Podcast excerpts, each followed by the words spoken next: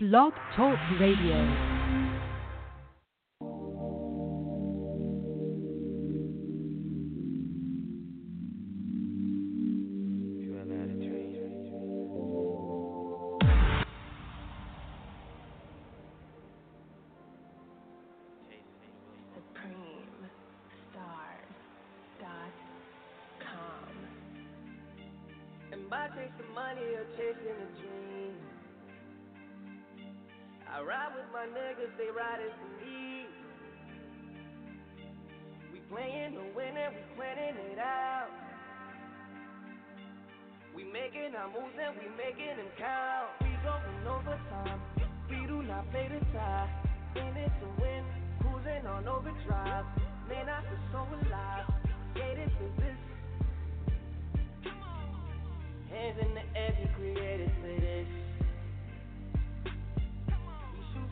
I ride with my team and my team dream chasers. Been working all night to be getting this paper. 24 7, my city don't sleep. I've been going in every day of the week. We going overtime. We gotta stay alive. We ready for this. We going suicide. Time ready to die. For this. Hands in the air, you created for this. We shoot for the stars, but my shooters don't miss. I ride with my team and my team of dream chasers. Been working all night to be getting this paper. 24 7, my city going every day of the week. I've been thinking and taking this right lately. If you think you can take this ride, come with me. Come with me. Tell the universe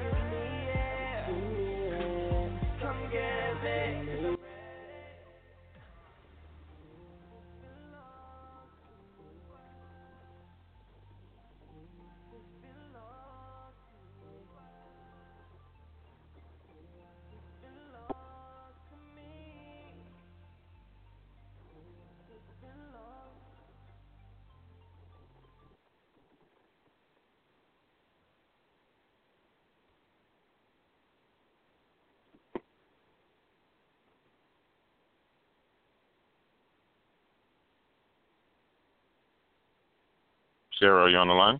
Yes. Yes, I'm here. Oh, my apologies. My apologies. I, uh, we just had some technical difficulties um, with Blog Talk Radio, um, but here we are again. Um, let me actually restart everything. Um, my apologies for that. Uh, you know how Blog Talk Radio could be when we have these amazing uh, guests that come on.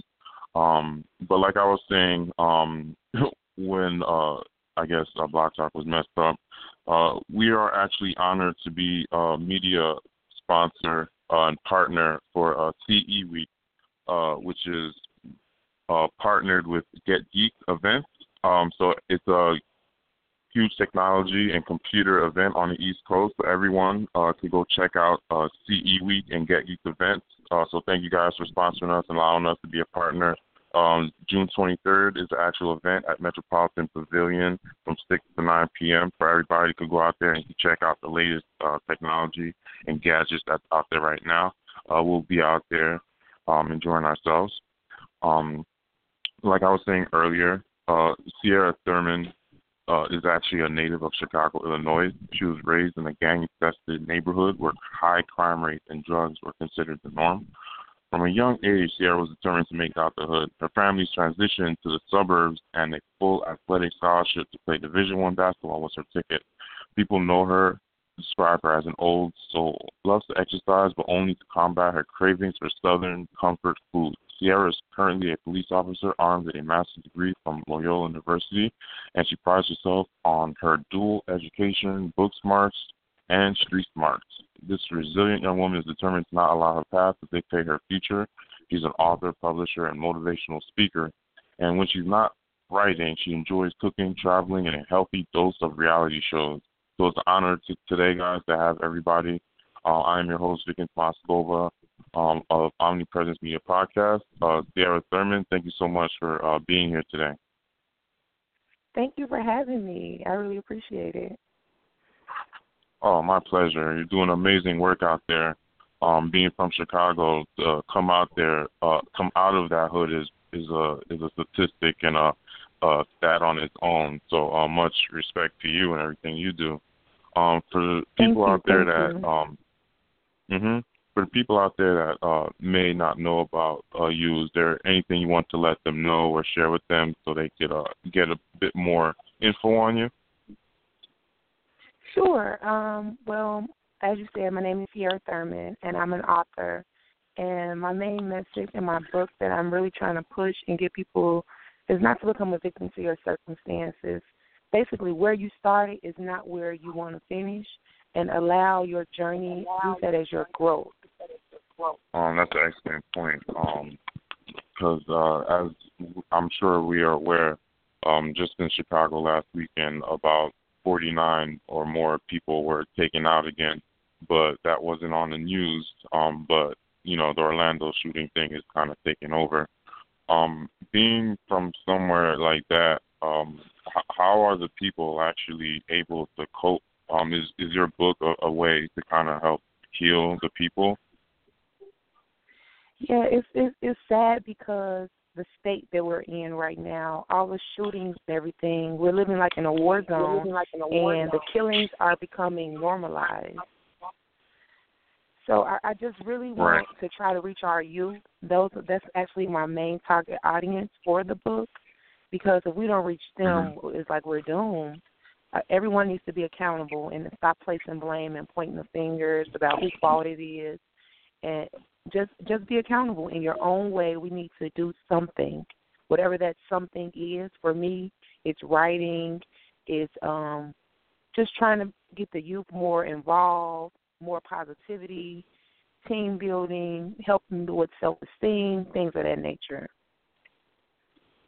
Yeah, that's so important, especially um person to be able to take out a person um that looks like them. Um something has to be mentally uh wrong with that. Um uh what what do you think is part of the uh root cause that kind of creating this kind of war zone because Chicago is just one of the main examples today, but um there's other parts of the world outside the country, but there's places like Newark or you know, Compton or other areas Right, like Florida right. that are going through similar things, but it seems to be focused in uh certain communities, um, even like St. Louis. Right. Wh- What do you think is like part of the issue or root cause that's creating people to hate themselves so much that they could kill their own brother or sister? And you know what? I think that's basically it. We are systematically taught to hate ourselves. And because we don't love ourselves, we don't have a problem with pointing a gun at a person that looks just like us. We need to really focus on our self esteem and learning to love ourselves and putting God first. Right, right, right. Um, and um, you mentioned uh, God. Uh, do you feel that um, maybe uh, the church or religion is part of you know the issue of people not knowing themselves, or how did they play into this? Because there's black churches all over. I'm sure there's a lot in Chicago. Yeah, but we we're we're not as grounded. You don't have necessarily have to go to church to um with I attend Trinity, I attend a church, but you don't necessarily have to be in a church home. I feel like when you're around like minded people, um, people that are more spir- spiritual, then you may grow more, but you don't necessarily have to go to church. You can just pray more, you can read your mo- word more and just really develop your relationship with God and whatever or whatever God that is that you praise. Spirituality for me has right. been everything because I know it's it's not because of me that I've come this far and been as blessed as I've been. He's purely just moving this thing forward and using me as a vessel to do it.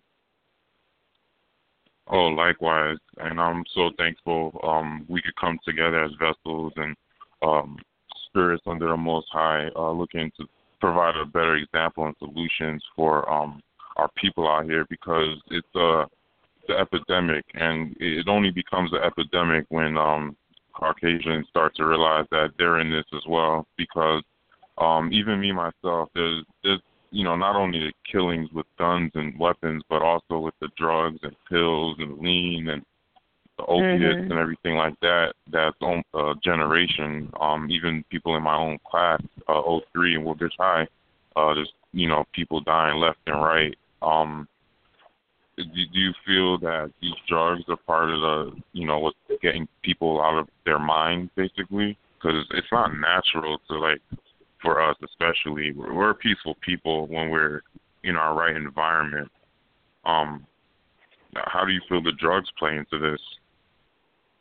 Well ultimately whether whatever your vice is it could be drugs it could be alcohol um it's it's a, a million things that it can possibly be, but it basically boils down to the fact that we're we don't love ourselves, and if we focus more on that piece, on more on that component, on finding ways to just be happy and love ourselves and appreciate mm-hmm. the things that we do have in life, I really feel like a lot of this these shootings, these killings, the the drug epi, epi, um, epidemic, the alcoholism, um, all the gang banging, all that wouldn't be. If we really loved ourselves, we wouldn't be focused on that.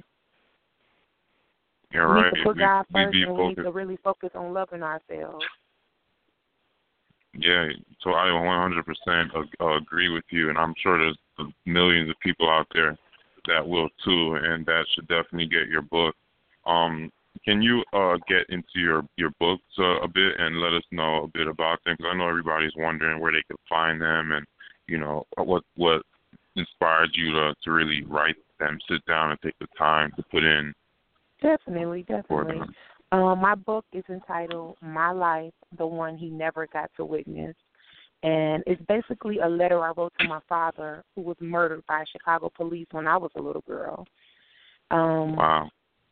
And it, it was hard for me to put those feelings and emotions on paper, but I basically wrote a letter to him explaining in your absence, this is everything I endured the good, the bad, and the ugly. And ultimately, I want people to, you know, be inspired by the story. Of course, they can relate to what's going on with police and community right now in this time. But I really want them to get the message. Don't become a victim to your circumstances. And my life wasn't all bad. Yes, there were struggles, um, but I overcame a lot with the help of God, with the help of my family, we were able to push past a lot. And if they're interested in purchasing the book, they can go to my website, cierrathurman.com. That's C I E R R A T H U R M A N dot com. Um, and on all social media, it's the same handle, Cierra Thurman. It's also available for those um, interested on Amazon and Kindle Barnes and Noble, things like that. Oh, amazing! That's amazing. Um, so, so you you said the Chicago PD um actually uh murdered your your father. Um, what was that like? How did that come about? Was was he doing something that they felt that was unlawful, or did they? No, actually, kinda... um, he was murdered inside of our home. He was shot five times in his back, and he was unarmed. So no, he wasn't oh, doing wow. anything unlawful. My father wasn't, uh, um, a, uh, you know, an angel by by far, not at all. We all have our flaws, but no, he didn't break any laws or anything like that. And I, I talk about it in my book. Um, there was a lawsuit that was filed, but then there was a twist to that. That's in the book and then I go through, you know, just how was like for me growing up, always wanting to be daddy's little girl, and never feeling or knowing, you know, that dream never being realized. And at one point, I had to make my mind and say, okay, my daddy's never coming back. Me, my mom, and my brother, we have to figure this thing out. I need to be strong for my family of three. And that's what I did. I basically helped my mom raise my little brother and I, I pretty much grew up quicker than my peers. Right, because you had no choice, and um, you have to become your own support system, which is pretty much unfair uh, for anybody to have to go through. Um, and that, that's why I'm so thankful you could come on a show and share one of your healing tools. Because you know, unfortunately, we're seeing these hashtags today um, all the time with uh, black and Negroes names attached to them. Um, you know, people getting shot by cops, but the thing is, where they're also shooting and killing themselves in a sense. So it's not only police violence that's out there. When people are doing the same thing to themselves, how can they even point the finger? Um, but uh, it, it's it's unfortunate that it actually you know continues to happen. Um, so what actually made you or a lot like you know allowed you to, to even become a police officer? Is it like you wanted to instill change or or what? Right. I basically turned my pain into my purpose. Instead of um placing blame, I decided to be the change I wanted to see in my community. And one of the ways that I do that is with my with policing. It's just helping people. It's it's not too often that you see a person that looks like you in your community. There's a, a more sense of trust there. So again, like instead of I could have been the person that hated the police. Um, but I didn't look at it as it was anybody's fault. It was like, okay, this is this is this is where we at. You know, we can't we can't go back. Let's just move forward. And, and I wanted to be the change I wanted to see in my community. So I decided I was actually I started off teaching. So I have education. Um, I was in the education field, and then I switched over to policing. All right, excellent, excellent point. Um, because we we definitely uh have to stop pointing finger at people because um as like a lot of people in my network realize uh we, we definitely need the police uh to do their job and to be out there protecting and serving. Um just gotta make sure that everyone is informed and, you know, uh knows uh you know, is trained properly to for different situations um, because, for example, like that 12 year old boy in a park uh, that got shot in 0.3 seconds. Um, and, and then you see, like, um, with the Orlando shooting, they took like three to eight hours to go get the people or however that situation happened. Because now U.S. Today is saying that some of the police shot somebody, peeped the thumbs in there. Um, there's a discrepancy um, with with different things in our community. Um, how how how do you think uh, police in Chicago can maybe uh, uh, unite with the community to kind of maybe curb this uh, these excess killings or whatnot? Like what what programs are are, are going on that may be able to help or bring this to a calm? I think a lot of it has to do with just the access to guns. The wrong people are able to get guns in their hands. And there's a lack of leadership and respect for authority. But pretty much police officers day in and day out they're already doing it. You may not see it in the media, it may not be covered, but they, we're we're doing it every single day. I go I leave my home every single day and I put my life on the line for my community. And that's not nothing that you're looking to get a reward for or praises for, but it's already happening, you know? right, right. The the relationship, you know what I'm saying, is um is not as bad as is often portrayed in the media. Because you can have a personal relationship, and I know, for instance, um, communities, and some of them are are extremely poor communities, but you just get to know the people in in, in the area that you're policing. So I'm getting out of my car, I'm walking the beat, I'm talking to the different residents. I know what time this um student gets out of school, and I know that his mom is having a hard time. So it's just th- those things, just really getting to know the residents and the people that's in the community and building a relationship. So when something does happen, they're not afraid to call you. They actually want you to come and help. Knowing right, by that's name, important. Just having that simple trust and respect on both ends. That's a, that's a great point. Um, because yeah, a lot of these um police uh, communities or uh, departments, they they are in, sometimes in communities with officers that don't look like the community or can not relate, or you know there's a little gap there um, in relation right, relating. Right. Um, so like you said, um, they're afraid to even call the police when things arise and they try to take things into their own hands because they feel like they're not going to get help. Um, so that's an excellent point that you make that that you're able to actually do.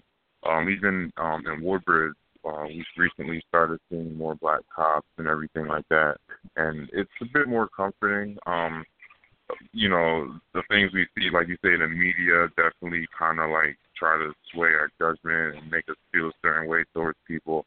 But when we come in, we we relate and we speak and we get to know each other, and we realize that we're humans. Um, exactly. That's what it basically boils right. down to. The police in your community, they're people too. They have families, they have husbands, they have wives, they have children. You know, at the end of the day, and once you get to that personal, you get past the uniform, you get past the gun on their hip, you get past the vest, all the equipment. At the end of the day, they're people just like you know. We're all just ultimately human. And once you get more personable, you are able to relate better, and you just really get to know each other. Right. Um. That that's definitely true, but it seems like there's a lot of police officers, whether they're black or white, that have this arrogancy about them. Um. And there's a lot of people, even in my network, that are realizing these officers, even though they have an oath, they aren't necessarily following the Constitution and they're actually um impeding on people's natural rights.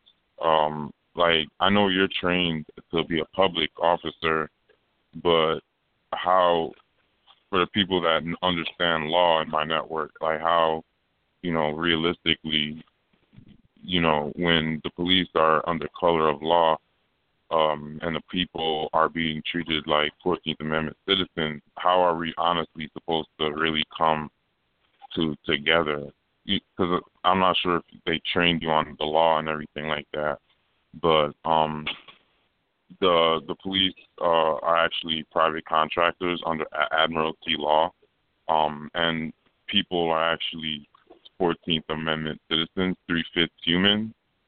So they actually, um, the police are actually hired uh, to protect the people's property, but the people the humans are actually the property.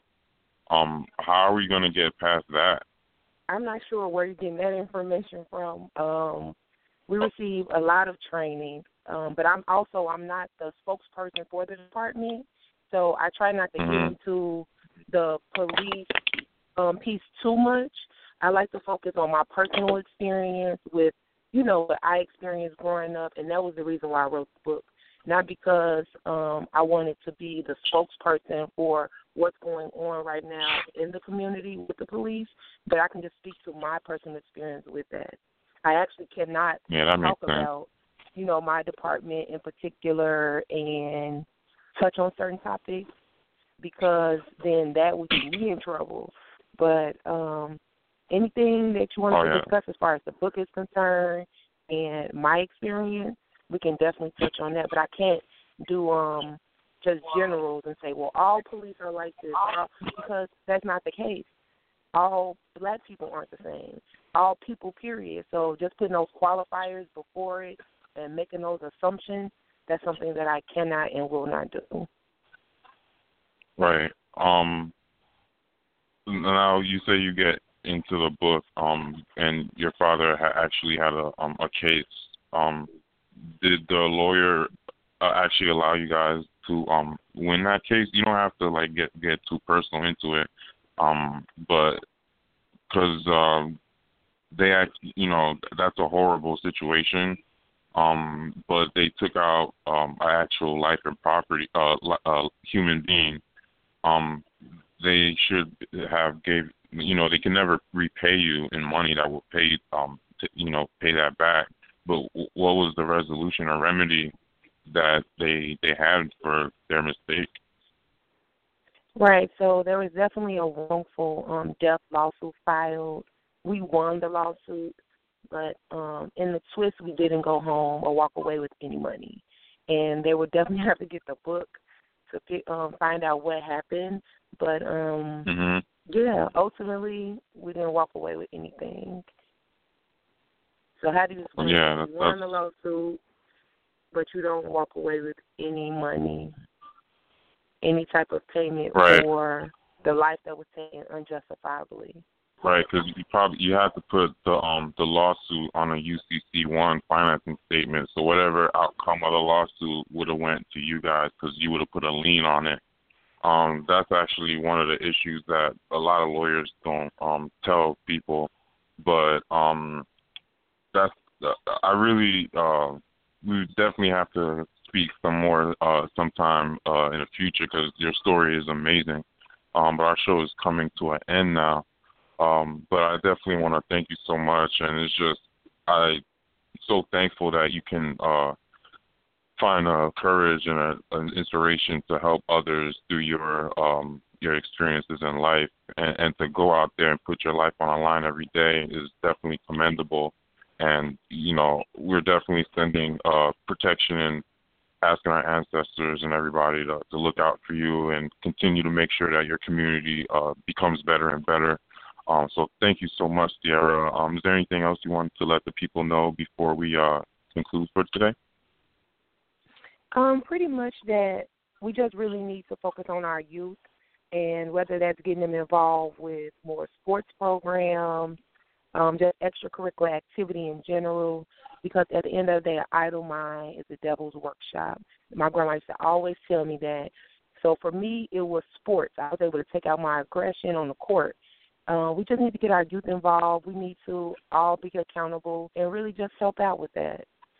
And I want to say thanks again for having me on your show. I really appreciate it. Oh, my pleasure. Thanks again, and um, have a really safe and amazing, uh, great rest of your uh, evening and day. Uh, and thank You thanks again. well. I really appreciate you. Mhm. Thank you, thank So you. thank you. Uh huh. So there we have it, our Omnipresence Media audience. Thank you so much for listening and sharing and, and uh, coming on. Uh, definitely appreciate your uh, listening. So continue to uh, be great people and inspiring and listening. And uh, you know we have amazing, great messages here today on the line from Cierra. So please, really, really please take those to heed because the children are really the future. Um, the adults um, almost are lost and and if the kids could be in a place like this today, um, not to put the thing blame the thing because we all got to take responsibility. Um, but something drastic has to go down to really uh, help the community.